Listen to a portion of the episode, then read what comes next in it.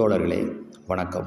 இன்று நாம் காணக்கூடிய கட்டுரையானது பார்ப்பனர் அல்லாதவர் கவனிக்க வேண்டிய விஷயம் எனும் தலைப்பில் தந்தை பெரியார் அவர்கள் குடியரசு ஏட்டில் தீட்டிய கட்டுரை முப்பது பனிரெண்டு ஆயிரத்தி தொள்ளாயிரத்து இருபத்தி எட்டில் வெளியாகி இருக்கிறது. இக்கட்டுரையின் சாராம்சம் என்னவென்று பார்த்தோமே ஆனால் ஆயிரத்தி தொள்ளாயிரத்தி இருபத்தெட்டு சோதனையான காலம் தமிழ்நாட்டின் இரண்டாம் முதலமைச்சராய் இருந்து திராவிட இயக்கத்திற்கு மிகப்பெரிய தொண்டாற்றிய பனகலரசர் ஆயிரத்தி தொள்ளாயிரத்தி இருபத்தெட்டு டிசம்பர் பதினாறில் மறைவேறுகிறார் இயற்கை எழுதுகிறார் அவர் இயற்கை எய்ததையொட்டி தலைமைக்கு எவர் வர வேண்டும் என்ற சூழல் அமைகிறது. அத்தகைய காலகட்டத்தில் பார்ப்பனர் அல்லாத மக்களும் பார்ப்பனரல்லாத இயக்கத்தவரும் நாம் என்ன செய்திடல் வேண்டும் என்பதை விளக்கி தந்தை பெரியார் அவர்கள் தீட்டிய கட்டுரையே இக்கட்டுரையின் சாராம்சமாகும். வாருங்கள் இக்கட்டுரைக்குள் செல்வோம். பார்ப்பனர் அல்லாதவர் கவனிக்க வேண்டிய விஷயம். நமது தலைவர் வனகலரசர் காலமான பிறகு கட்சி நிலைமையை பற்றி உண்மையான பார்ப்பனர் அல்லாத மக்கள் எல்லோரும் உணர்ந்திருக்க வேண்டியது அவசியமாகும். தலைவர் பட்டத்திற்கு யார் வருவது என்பது பற்றிய யோசனை ஒவ்வொருவர் மனதிலும் ஊசலாடுவது அதிசயமல்ல. சில பிரமுகர்கள் நாங்கள் தலைவராக வேண்டும் என்று ஆசைப்படுவதிலும் அதிசயம் ஒன்றுமில்லை. அவரவர்களுக்கு வேண்டிய நண்பர்களை தலைவராக்க முயற்சிப்பதிலும் அதிசயம் ஒன்றுமில்லை. ஆனால் நமக்கு இப்போது அவசரமாய் ஆக வேண்டிய காரியம் என்னவென்றால் ஜஸ்டிஸ் திராவிடன் பத்திரிகைகள் நடக்க வேண்டும். ஆங்காங்கு இயக்க பிரச்சாரங்களும் ஸ்தாபனங்களும் ஏற்பாடு செய்ய வேண்டும் என்பனவே. தற்காலம் ஜஸ்டிஸ் திராவிடன் கட்டடத்தின் மீதுள்ள எழுபத்தைந்தாயிரம் ரூபாய் கடன் தீர்க்கப்பட வேண்டும். இது ஒரு காலத்தில் முடிவு பெற்றாலே ஒழிய அடுத்து வரும் தேர்தலில் நாம் நிலை கொள்ள முடியாது என்பது நிச்சயம். அது மாத்திரமல்லாமல் நமது ஸ்தாபனமும் செல்வாக்கோடு இருக்க முடியாமல் போய்விடும் என்று கூட சொல்லுவோம். திரு காந்திக்கும் காங்கிரஸுக்கும் இன்றைய தினம் ஏதாவது செல்வாக்கு இருக்குமே ஆனால் அது அவர்களிடம் உள்ள பண செல்வாக்கே அன்றி அடியோடு சொல்லிவிட முடியாது. அதுபோலவே நமது இயக்கமும் கொள்கையின் யோகிதையும் நாணயத்தையும் பெருமையும் மாத்திரம் கவனித்து கொண்டிருந்தால் ஒரு காரியமும் ஆகிவிடாது.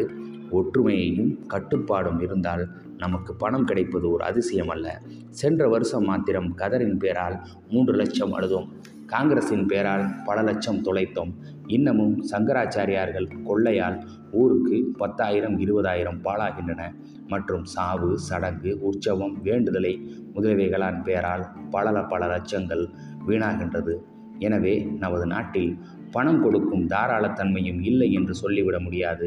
ஆனால் அதை எப்படி உபயோகப்படுத்துவது என்பதற்கான புத்தி மாத்திரம் நம்மவர்களுக்கு இல்லை என்று இல்லை என்பதை சொல்லி ஆக வேண்டி இருப்பதுடன் அதை யாரும் கற்பிக்க முயற்சி செய்யவில்லை என்கிற குற்றத்தையும் ஒப்புக்கொண்டாக வேண்டும்.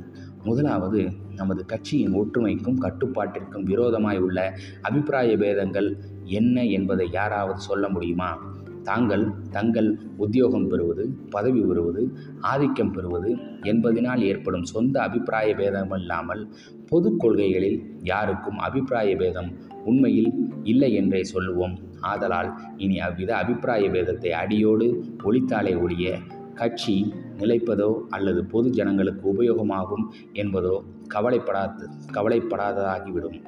நாம் பார்ப்பனரல்லாத கட்சி என்பதை அரசியலோடு பொருத்தாமல் இருப்பது குழப்பத்திற்கு இடமளிக்காததாக இருக்கும் என்று அபிப்பிராயப்படுகிறோம்.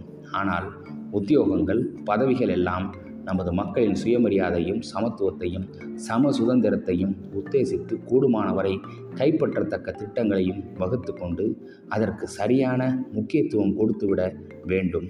ஏனெனில் அரசியல் என்பது அர்த்தமற்றதும் பித்தலாட்டமானதும் ஆகும் என்பதே நமது அபிப்பிராயம். வெள்ளைக்காரர்களை நமது நாட்டை விட்டு ஓட்டுவதாயிருந்தால் அவர்கள் போய்விட்ட பிறகு எல்லா தன்மைகளும் மக்கள் யாவருக்கும் பொதுவானதாக இருக்க வேண்டும். அப்படி இல்லாவிட்டால் வெள்ளைக்காரர்கள் போன பிறகு இன்னது செய்வது என்று தெரியாமல் திண்டாடுவதோ அல்லது வேறு ஒரு கொள்ளைக்காரனோ கொடுமைக்காரனோ சல்லைக்காரனோ ஆளாவதாய் இருந்தால் வெள்ளைக்காரனை நிறுத்தி வைப்பதே மேலானதாகும். அன்றியும் வெள்ளைக்காரனிடம் உள்ள உத்தியோகங்களை பற்றுவதனாலும் அதுவும் அதுபோலவே எல்லோரும் சமத்துவத்துடனும் சம சந்தர்ப்பத்துடனும் அனுபவிக்க வேண்டிய செய்வதனால் மாத்திரம்தான் அதில் நாம் சேர்ந்துழைக்கலாம். அதற்கு மக்களையும் தயார் செய்யலாம். அப்படி இல்லாமல் வெள்ளைக்காரனிடமிருந்து பிடுங்கி ஓர் வகுப்பார் மாத்திரம் அனுபவிப்பதற்கு நாம் உபயோகிக்க முடியாது. அனுபவிப்பதற்கு நாம் அனுமதிக்க முடியாது. அதைவிட அவ்வுத்தியோகம் வெள்ளைக்காரனிடத்திலேயே இருந்து விடுவதால் ஒன்றும் மூழ்கி போய்விடாது ஆதலால் இது சமயம் நமது லட்சியம் சுயமரியாதை சமூக சமத்துவம் சம சுதந்திரம் என்பவைகளாலேயே முக்கியமாய் கொண்டு அதற்காகவே ஒவ்வொரு திட்டங்களையும் வகுக்க வேண்டும் என்பதே ஆகும். ஆதலால் பார்ப்பனர் அல்லாத ஒரு இயக்கத்தில் அரசியல் என்பதை கொண்டு வந்து புகுத்தாமல் இருக்க வேண்டிக் கொள்கிறோம். ஏன் இதை எழுதுகிறோம் என்றால் சிலருக்கு நமது இயக்கத்தில் சேருவதற்கு மற்ற கொள்கைகள் ஒப்புக்கொள்ள முடிவதில்லையாம். இதை விளக்கமும் நமது இயக்க வாலிபர்கள் அரசியல்காரர்கள் என்பவர்களால் ஏமாறாமலும் ஏமாறாமலும் இருக்கவே இதை எழுதுகிறோம். நன்றி.